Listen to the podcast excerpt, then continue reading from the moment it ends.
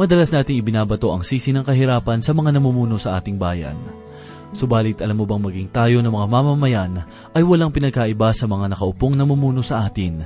Maihahalin tulad natin ang ating kalagayan sa mga mamamayan ng Israel na ating matatagpuan sa unang kabanata ng Mikas, talatang 8 hanggang 12 at ito po ang mensaheng ating pagbubulay-bulayan sa oras na ito dito lamang po sa ating programang Ang Paglalakbay.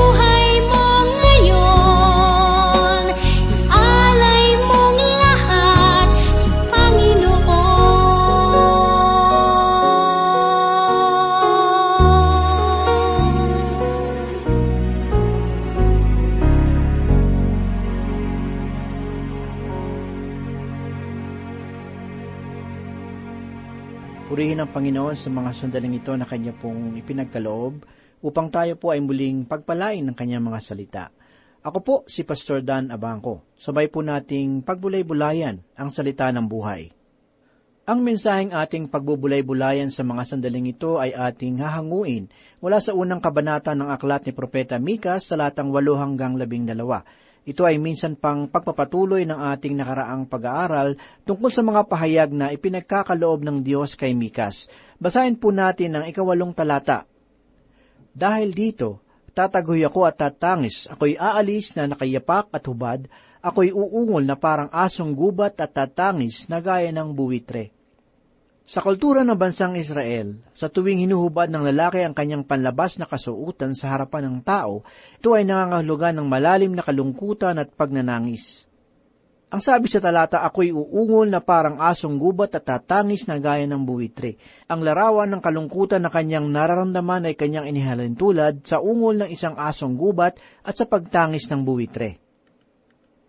Ang ungol ng asong gubat ay kapariringgan ng nakapangingilabot na tunog.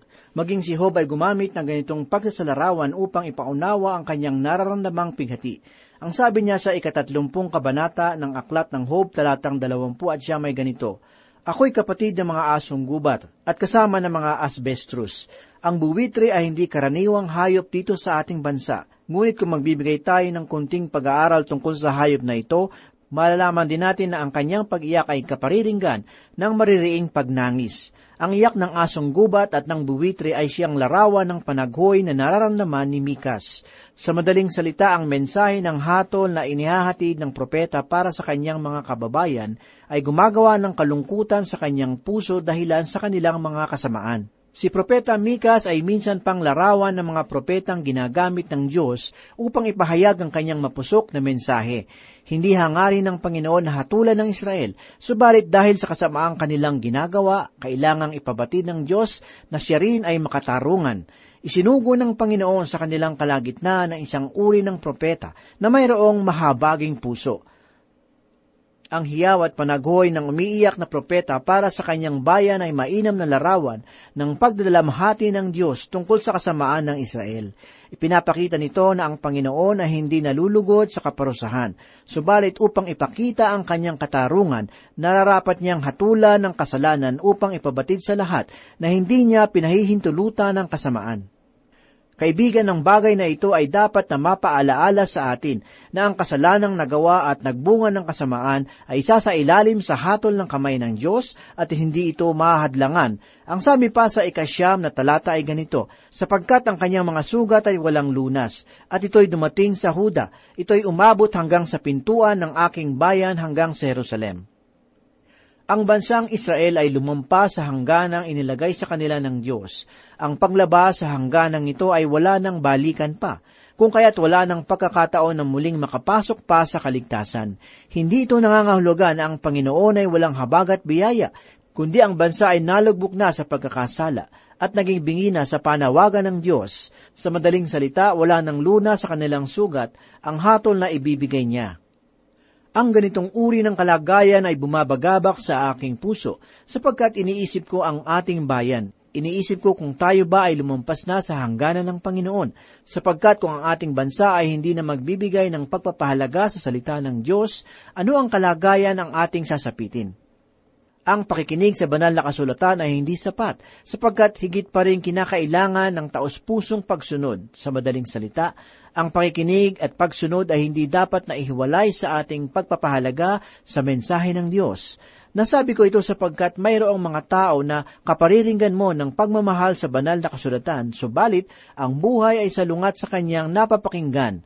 Ang sabi sa talata, sapagkat ang kanyang mga sugat ay walang lunas, at ito'y dumating sa Huda, ito'y umabot hanggang sa pintuan ng aking bayan hanggang sa Jerusalem. Ang sandatahang lakas ng Assyria sa ilalim ng pamumuno ni Sennacherib ay bumaba mula sa hilaga patungo sa hilagang kaharian. Ang kanilang paglalakbay ay umabot sa timog ng mga muog ng Jerusalem. Si Haring Hezekiah ay nababahala sa balak na pagsakop ng Assyria sa kanyang kaharian. Subalit sinugo ng Diyos si Propeta Isaias upang sabihin sa hari na ang Jerusalem ay hindi malulupig sapagkat ang mga ito ay pawang mga babala para sa bayan ang Huda ay nakinig sa mensahe ni Propeta Isaiah, subalit ito ay panandaliang panahon lamang, sapagkat matapos nilang madama ang muling kapayapaan at katiyakan tungkol sa mga balaking pagsakop ng Assyria, ang Huda ay muling bumalik sa pagsamba sa mga Diyos-Diyusan. Dahil rito ang kahatulan ng Diyos ay iginawad sa Huda, kung paano ang hatol ay bumagsak sa Israel dahil sa kanilang kahangalan at pagtalikod sa Panginoon. Ang susunod na mga talata ay katatagpuan ng iba't ibang pangalan ng mga lungsod na naakay sa kasamaan ng Samaria at Jerusalem. Hindi lahat ng mga lugar na ito ay matatagpuan sa mapa, subalit ang mga nasabing lungsod ay hango mula sa hilaga ng Samaria patungo sa timog ng Jerusalem.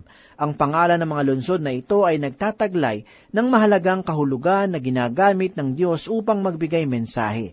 Basahin po natin ang ikasampung talata na ganito po ang sinasabi, Huwag ninyo itong sabihin sa gat, huwag kayong tumangin sa Betel Apra at gumulong kayo sa alabok. Ang gat ay nangangahulugan ng lungsod panangisan. Tungkol sa lugar na ito ay sinasabi ng Panginoon sa Huda na huwag silang tatangi sa lugar panangisan. Ito ay dahil sa anggat ay lugar ng mga Pilisteo na kanilang mga kaaway. Hindi dapat malaman ng mga Pilisteo na ang Huda ay hahatulan ng Diyos. Ang Apra ay nangangahulugan na maalikabok na lungsod. Ang paglalagay ng alabok sa ulo ay tanda ng taimtim na pagsisisi at kalungkutan. Ang lugar ng lungsod na ito ay nasa ilalim pa rin ng pag-aaral, subalit ang nais ipahiwatig ng mensahe ay ang Huda ay dapat na tumangi sa sarili nilang lugar at hindi sa lugar ng kanilang mga kaaway.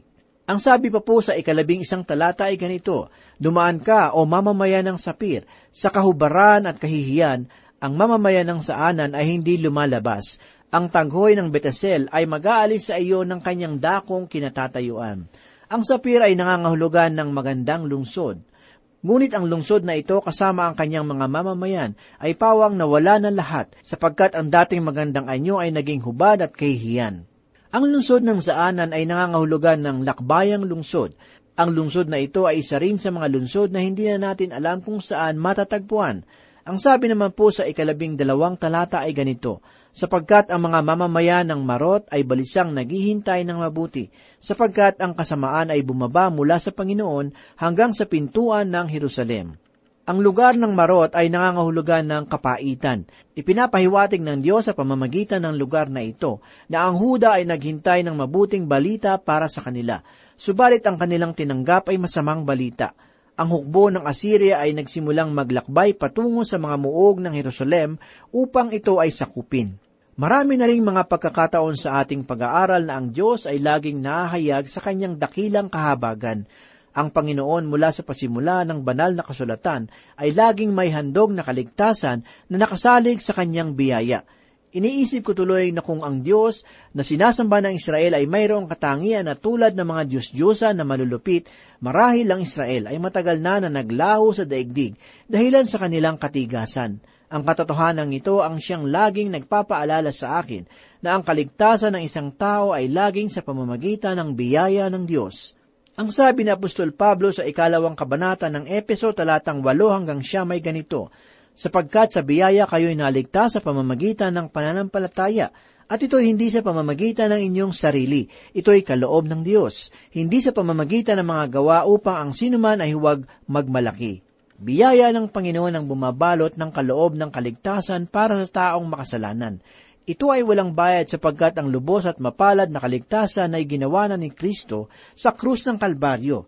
Ito ang mabuting balitang ipinapangaral ni Apostol Pablo, sapagkat kanyang sinabi sa unang Korinto, kabanatang 15 at talatang 3 at 4 ang ganito, sapagkat ibinigay ko sa iyo una sa lahat ang aking ding tinanggap na si Kristo ay namatay para sa ating mga kasalanan ayon sa mga kasulatan, at siya ay inilibing at muling binuhay ng ikatlong araw ayon sa mga kasulatan. Dahil sa dakilang gawa ni Heso Kristo sa krus ng Kalbaryo, makakamtan natin sa pamamagitan ng pananampalataya ang kaligtasan. Hindi natin kinakailangan ang ating mabubuting gawa upang kamtin ang kapatawaran para sa ating mga pagkakasala, sapagkat maging ang ating mga katwiran ay bulok ng kasamaan wala tayong dalisay na kabanalan sa ating mga sarili, sapagkat ang bawat isa sa atin ay nagkasala. Ang kasalanan ito ay nasa ating kalikasan, bagamat karaniwan ay hindi nakikita sa panlabas na gawa o maging sa kaisipan. Kaibigan, hindi mo kailangan ng relihiyon upang ikaw ay maligtas. Ang iyong kailangan ay relasyon sa Diyos. Magagawa mo ito sapagkat si Kristo ay higit sa sapat para sa iyo. Lumapit ka sa Panginoon sa pamamagitan ng pananalig na ginawa ni Kristo Jesus sa Kalbaryo. Manampalataya ka na ang kanyang dugo ay makapaglilinis ng iyong buhay. Manampalataya ka na ang kanyang pagkabuhay na muli ay sapat para sa iyong pananalig, sapagkat ito ay magbibigay sa iyo ng buhay na pananampalataya. Kaibigan, hindi mo kailangan ng relihiyon upang ikaw ay maligtas. Ang iyong kailangan ay relasyon sa Diyos. Magagawa mo ito sapagkat si Kristo ay higit na sapat para sa iyo. Lumapit ka sa Panginoon sa pamamagitan ng pananaling na ginawa ni Kristo Jesus sa Kalbaryo. Manampalataya ka na ang kanyang dugo ay makapaglilinis ng iyong buhay. Manampalataya ka na ang kanyang pagkabuhay na maguli ay sapat para sa iyong pananalig, sapagkat ito ay magbibigay sa iyo ng buhay na pananampalataya. Ito ang payak na katotohanan ng Ebanghelyo. Pananampalataya lamang kay Kristo at sa kanyang ginawa ang magliligtas sa iyo, sapagkat sinabi ni Apostol Pablo sa ikasampung kabanata ng Roma talatang sampu ang ganito, sapagkat sa puso ang tao'y nanampalataya kaya't itinuring na ganap, at sa pamamagitan ng bibig ay nagpahayag kaya't naliligtas. Ang tunay na anak ng Diyos ay hindi makapagpapatuloy sa pagkakasala, sapagkat matapos ang pagkakasala ay kamumuhian niya ang kasalanan. Ito ang nararapat na pag-uugali ng bawat mananampalataya laban sa kasalanan. Hindi natin dapat winawalang bahala ang kasamaan ng kasalanan, sapagkat ang Panginoon ay hindi nalulugod rito.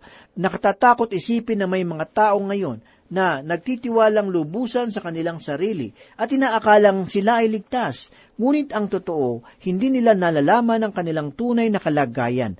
Naalala ko tuloy ang isang kwento patungkol sa isang pastor na inyayayahan ng isang bata patungo sa kanilang tahanan. Inabutan ng pastor sa bahay ang ina ng bata na nararatay sa higaan at naghihingalo. Sinabi ng ina ng bata sa pastor, Pastor, ipinatawag ko po kayo upang ipaalam sa akin ang daan patungo sa kaligtasan. Nais ko po sanang kahit sa huling sandali ng aking buhay ay mapaglaanan ko ng panahon ng Diyos na sa akin ay nagbigay buhay. Ngunit ang pastor sa tabi ng ina ng bata ay nalilito sa nararapat niyang gawin. Ito ay dahil sa loob ng simbahan, ang nakasanayan lamang niyang ipangaral ay yaong mga turo na may kinalaman sa politika, negosyo at akma na panlasa sa kanyang mga tagapakinig. Kaya naman nung wala na siyang maisip na mensahe, ay binasa na lamang niya ang ikatlong kabanata ng Juan talatang anim, Pinakinggan ito ng ina ng bata at sinabi, Pastor, nakatitiyak po ba kayong pananampalataya lamang ang daan upang maligtas ako? Ang sagot ng pastor, sangayon sa talata, iyon lamang iyong gagawin, sapagkat kung paanong ang aha sa panahon ni Moises ay nagdulot ng kaligtasan sa bawat Israelitang tumitingin nito, gayon din naman ang pananampalataya kay Kristo. Pastor, nakatitiyak po ba kayo? Sapagkat ako'y isang makasalanan, marami akong nagawang masama, pananampalataya lamang po ba ang tanong ng babae? Ang sagot ng pastor, Inang, gayon nga po lamang. Iyon po ang aking nababasa sa pahayag na ito. Ipagpaumanhin ninyo, ngunit kahit na hindi ko napagbulayan ang pahayag na ito, ngunit ito lamang ang nakikita ko sa pahayag na magdudulot ng kaligtasan sa tao, pananampalataya. Matapos ang madaming pangyayaring iyon, ang pastor mismo ang siyang nagpatotoo sa kanyang simbahan na hindi lamang ang ina ng bata ang nagkamit ng kaligtasan ng gabing iyon, kundi maging siya na matagal na na naglilingkod sa simbahan, ngunit walang pagkakilala sa kaligtasan ni Kristo. Kaibigan, ikaw ba ay dumating na sa yugto ng iyong buhay na si Kristo ay iyong sinasampalatayanan? Nakatitiyak ka bang ikaw ay mayroon ng kapanatagan sa kanyang pagliligtas? Kaibigan, ang pagliligtas ng Diyos ay tiyak. Ngunit kahabag-habag ang taong nag-iisip na siya ay ligtas, ngunit walang katiyakan. Sa unang bahagi pa lamang ng sulat ni Apostol Juan ay pinababatid na niya sa atin na bagamat tayo ay mayroong likas na kahinaan at pagkukulang sa Panginoon, gayon may mayroon pa rin tayong lubos na katiyakan sa pamamagitan ng dugo ni Kristo. Ito ang wagas na katugunan ng Diyos para sa ating kahabag-habag na kalagayan, sapagkat ang dugo ni Kristo ay patuloy na lumilinis sa ating mga pagkakasala. Subalit bilang mga mananampalataya, dapat rin nating malaman na tayo ay pinagkalooban ng Panginoon ng bagong kalikasan. Ang bagong kalikasan na ito ay dapat sa pag-ibig at sa pagsunod sa Diyos. Ito ang paksa na ating makikita sa ikatlong talata ng ikalawang kabanata. Ang salitang pag-ibig ay ginamit ng tatlumpu at tatlong ulit upang ipabatid na ito ang tibok ng sulat ni Apostol Juan. Ang pagsunod sa Panginoon ay mahalaga. Ito ay batayan ng buhay sapagkat dito natin malalaman kung tayo nga ba ay may buhay na Diyos kung tinutupad natin ang kanyang utos. Ang pagkakaiba kung gayon sa pagitan ng biyaya at batas ay ito. Sa batas ang tao ay kinakailangan na sumunod upang mabuhay, ngunit sa biyaya ang tao ay kinakailangan magkaroon ng buhay bago sumunod. At bakit? Dahil paano mamumuhay ang isang taong patay. Gayun naman sinasabi ng kautusan na gumawa ka, ngunit sinasabi sa biyaya manampalataya ka ang dalawang ito ay mayroong magkaibang paraan tungo sa iisang layunin. Ang tangi lamang suliranin sa kautosan ay ang kalikasan ng tao bilang makasalanan. Sinasabi ng banal na kasulatan na lahat tayo ay nagkasala at hindi nakaabot sa kaluwalhatian ng Panginoon. At dahil rito, walang sino man sa atin ang may kakayahan na lumakad sa Diyos sapagkat ang ating kalikasan ay mayroong malaking pakikipag-alit laban sa Kanya. Ang tunay na batayan kung gayon ay ito, iniibig ko ba ang kalooban ng Panginoon? Minamahal ko ba ang kanyang kautusan? Kaibigan, kung ikaw ay isang mananampalataya, taglay mo ang bagong kalikasan at ang kalikasan na ito ay magbibigay kakayahan sa iyo upang bigyan lugod ang Diyos. Muli ay hindi natin magagawang magkaroon ng malapit na ugnayan sa Panginoon kung tayo ay nabubuhay sa pagkakasala. Sinasabi sa ikadalawampu at walong kabanata ng Kawikaan, talatang labing tatlo ang ganito, Siyang nagtatakip ng kanyang mga pagsuway ay hindi sasagana, ngunit ang nagpapahayag at tumatalikod sa mga iyon ay magtatamo ng awa. Lubos ang aking paniniwala na hindi tayo magkakaroon ng panatag na katiyakan sa ating kaligtasan kung tayo mula sa kaibuturan ng ating puso ay walang pagsunod sa Diyos. Ang pagkakaalam sa iyong kaligtasan ay isang mabuti, mapalad at nararapat na bagay. Hindi ito nangangahulugan ng kapalaluan o tiwala sa sarili. Sa halip ito ay tunay na kapahayagan ng tunay na kapakumbabaan. Kaibigan, ang pagkakaunawa sa iyong kaligtasan at ang tiyak na pag-iingat ng Panginoon sa iyong kaluluwa ay mayroong malaking pagkakaiba. Hindi ito makatulad bagamat mayroong ugnayan. Ang sabi ng Panginoong Hesus sa ikasampung kabanata ng Juan talatang dalawampu at pito at dalawampu at walo ay ganito, Pinapakinggan ng aking mga tupa ang aking tinig at sila'y aking kilala at sila'y sumusunod sa akin.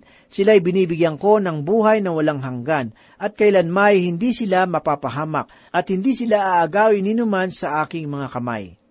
Kaibigan, hindi pagmamataas ang magkaroon ng katiyakan na ikaw ay ligtas, kundi ito ay nangangahulugan na ikaw ay mayroong kahangahangang tagapagligtas. Kaibigan, ang Diyos ay may mabuting panukala sa iyong buhay. Hindi iyon material o makamundong kaligayahan, kundi kaligtasan sa pamamagitan ni Kristo na kanyang anak. Pakinggan mo ang sinasabi sa Ebanghelyo ni Apostol Mateo, Kabanatang 16, talatang 26 sapagkat ano ang mapapakinabangan ng tao kung makamtan niya ang buong sanlibutan ngunit mawala naman ang kanyang buhay? O ano ang ibibigay ng tao na katumbas ng kanyang buhay? Kaibigan, kumusta ang kalagayan ng iyong kaluluwa? Nakatitiyak ka bang kung ikaw ay mamamatay ay mapaparaong ka sa kaharian ng Diyos? Ang katanungang ito ay tuwirang sinasabi ko sa iyo sapagkat ito ang sandali na dapat mong malaman ng lubusan ang tunay mong kalagayan sa harapan ng Diyos. Kaibigan, hindi mo kinakailangang gugulin ang walang hanggan sa dagat-dagatang apoy. Hindi nais ng Panginoon na ikaw ay mapahamak. Nais niyang kamtin mo ang walang bayad na kaligtasan at talikuran mo ang pagmamatigas na sumisira sa iyong buhay. Pakinggan mo ang panawagan ng Diyos sa ikalawang Korinto, kabanatang anim una at ikalawang talata.